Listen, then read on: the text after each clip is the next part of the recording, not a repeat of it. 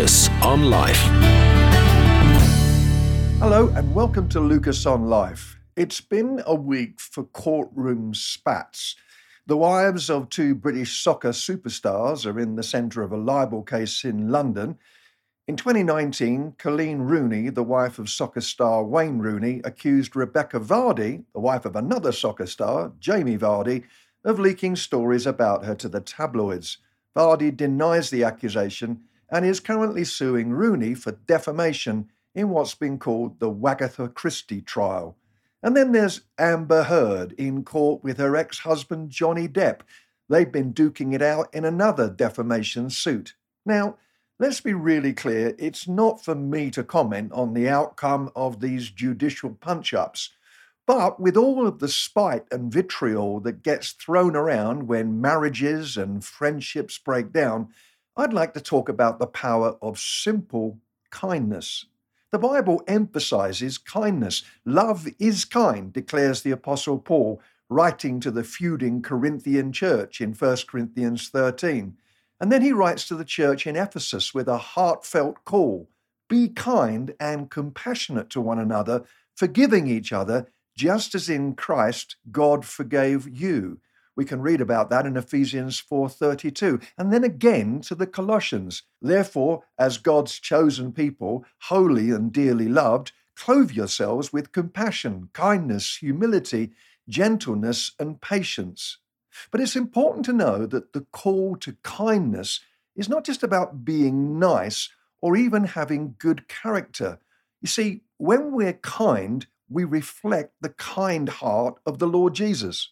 A beautiful Old Testament word that captures something of the kind heart of God is hesed, which is usually translated loving kindness. Kindness is an often overlooked characteristic of our God, who graced his old covenant people with loving kindness. And then Paul, again writing a letter to his friends in Ephesus, celebrated the God who has showered his kindness on us. Ephesians 1 8. When we're kind, we're just a little more like God. Kindness often costs nothing except time and thought, but surely it turns heads and hearts here on earth, and surely heaven watches and celebrates acts of kindness as well. Being kind. Let's talk about it. Kindness. Being a man and trying to be polite with it can be really challenging these days on a crowded train, I'm never sure whether I should offer my seat to a lady. Will she smile and thank me, or screamingly announce to the entire carriage that I'm a patronizing misogynist? The dilemmas continue.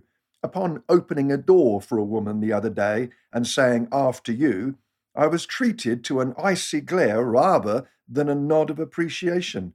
I wasn't suggesting that she was incapable of turning the handle, I just thought that a good mannered gesture might be welcome, and I was wrong, and it was awkward. But I like people who open doors for others. One of those people changed my life with his simple kindness. Thirty years ago or so, my family relocated to a rather isolated area of America, a place where real men drove trucks, wore baseball caps, chewed gum, and went deer hunting. Some even wore camouflage pajamas, ensuring that they would be suitably dressed should they ever encounter Bambi in their sleep. We felt bewildered and very alone. The culture was very foreign to us. But then a family rescued us from the stifling loneliness that we were experiencing. Separated from our own kin during seasons like Christmas, Jack and Darlene Faulkner welcomed us in as if we were their own. A particularly scary Christmas, which included waiting for the verdict of a cancer scare, was lightened by laughter around their table, and our children learned to water ski on the wake left behind their speedboat. Years later, we're still grateful for the legacy of their friendship and kindness. And then we relocated to a city 180 miles distant and that's where we met Milton and Barbara. They opened the doors of their home to us, literally. Needing somewhere to live while we looked for a house to rent, they gave our young family far more than a space in their home. Their gift was a place in their hearts. With grandparents thousands of miles across the ocean, they adopted our family. Milton came from the deep south, and with his white moustache and gentle drawl, he looked like a cast member of Gone with the Wind. We didn't know many people in our new homeland, and so they opened up their friendship circle to include us too. Their folks became our folks. We were family, and we still are. A few months ago, Milton discovered that he was going to see Jesus rather sooner than he'd anticipated. An inoperable cancer meant that he had very little time to live. He asked his doctor, a mutual friend, to call us with the news. We were shattered. A few minutes later, we talked with him on the phone. That warm southern tone was unwavering. We told him how much we loved him and gave him firm instructions that, however much he was anticipating heaven, we needed him to hang on until we could get to see him and Barbara. A sumptuous farewell dinner was planned, a feast to celebrate his life before his death and homecoming. And yes, we were praying for healing, but making preparations to say goodbye in case the healing wasn't to happen. Before we made that phone call, I scrambled for words to comfort and encourage Milton, words which, as it turned out, were completely unnecessary. There's no problem here, Jeff, he said. We're good. Everything is fine. I'm going to a place where time doesn't exist as we know it. That means that very soon we'll all be together again. It's just that I'm getting there ahead of you. But don't worry, I'll be waiting and I'll hold heaven's door open for you. We shared that farewell meal, which was beautiful, and not just because of Barbara's marvellous cooking. We remembered days long gone. We laughed, we cried, and then Kay and I knelt before Milton and asked for his blessing. With the kindness and care that characterized him for decades, he spoke with special affection about the way that Kay had stood faithfully beside me, always supportive through the years. He had special words of encouragement for her. Once again, he opened the door of unexpected kindness and recognition. I don't actually know who Heaven's doorman is. Tradition has it that St. Peter, the fisherman turned keyholder, is parked at the pearly gates, and I don't think he's nervous that Milton is after his job. But what I do know is this in life, Milton has been a door opener, and he wants to continue in the job. And rather than just admiring and celebrating my lovely friend, I'd like to follow his example and be someone who opens doors for others doors to joy, to opportunity, to laughter, to understanding, yes, to kindness. I'd like to be a door opener myself, following a Jesus who calls himself the door as well as the way. I'd like to be like Christ. I have set before you an open door, Jesus said to one of the seven churches of Revelation. And in a way that none of us can fully grasp, Jesus opened the door to eternity with God at the cross. He who was first put himself last, and beckoning sinful humanity, he gestured with open arms and whispered, After you. My friend Milton, at last, has gone home. His suffering is ended. Pain was a constant companion as his life here drew to a close, but he faced it with faith and courage. And when I phoned him a few days before his death, effectively to say a final goodbye, he was amazed that I was making transatlantic contact. Well, bless your heart, Jeff, he said. I can't believe it. It's so good to hear your voice. The pain was so intense that he dropped the phone during the conversation and lovely Barbara stood by his side through it all.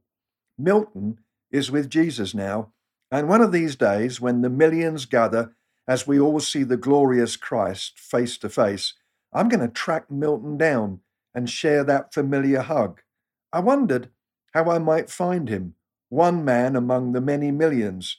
Perhaps that warm southern drawl would stand out. But then I realized I know just where I'll find you Brother Milton.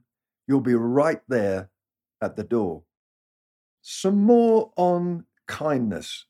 When Ken showed up at our church, he caused quite the stir. Some of our congregation, concerned about their safety, called upon the Lord with a whispered prayer for protection. Others, preferring more temporal security, considered calling the police. I'm serious. We don't normally treat visitors with such suspicion, But Ken was the ultimate portrait of menace. Dressed totally in black, with his arms and face covered in some pretty interesting tattoos, his studded trench coat made him look like a vampire, and some of our congregation weren't keen on giving blood. His rage was further confirmed by his tattooed knuckles. On one hand, there was a four letter word. I probably better not mention what it was, but it was rather bad. On the other, to complete the abusive greeting, was the word you. That had been Ken's lifelong message. An angry drug abuser who had spent more than half of his life in jail, he was notorious in our community, his face permanently twisted into a snarl. He only came to the service because someone dared him to attend. You're so horrible, you should try church, they'd said. Hardly a warm evangelistic strategy, but apparently it worked. He showed up. Ken sat at the back, absolutely determined to be unmoved by the service, and later confessed that in his living memory he had never, ever cried. Who knows what horrible childhood traumas had smitten his tear ducts with a lifelong drought? Then little Marge Semple showed up, silver haired, elderly, and with a smile that could light up a room. Little Marge was on duty as a member of our welcome team that morning. She boldly strolled over to where Ken was sitting, his arms folded defiantly. Hello, she chirped. I'm Marge. I don't believe we've met.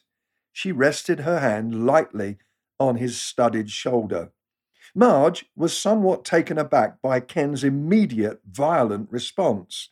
Burying his face in his hands, he suddenly exploded into loud wailing. This was no penitent whimper, he howled.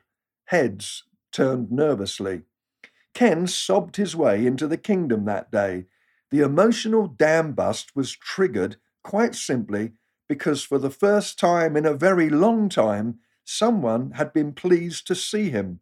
A simple gesture of welcoming kindness unlocked a man who had been imprisoned by hate for decades. Ken started to attend church, and his enthusiasm of worship initially caused a few raised eyebrows. When he raised his hands in praise, people three rows back got a rather unexpected message from those lifted knuckles.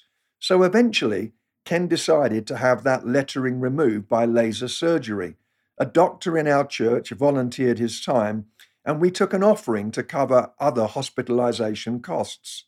Standing in the baptismal tank with his hands still encased in post operation plastic bags, he thanked the congregation.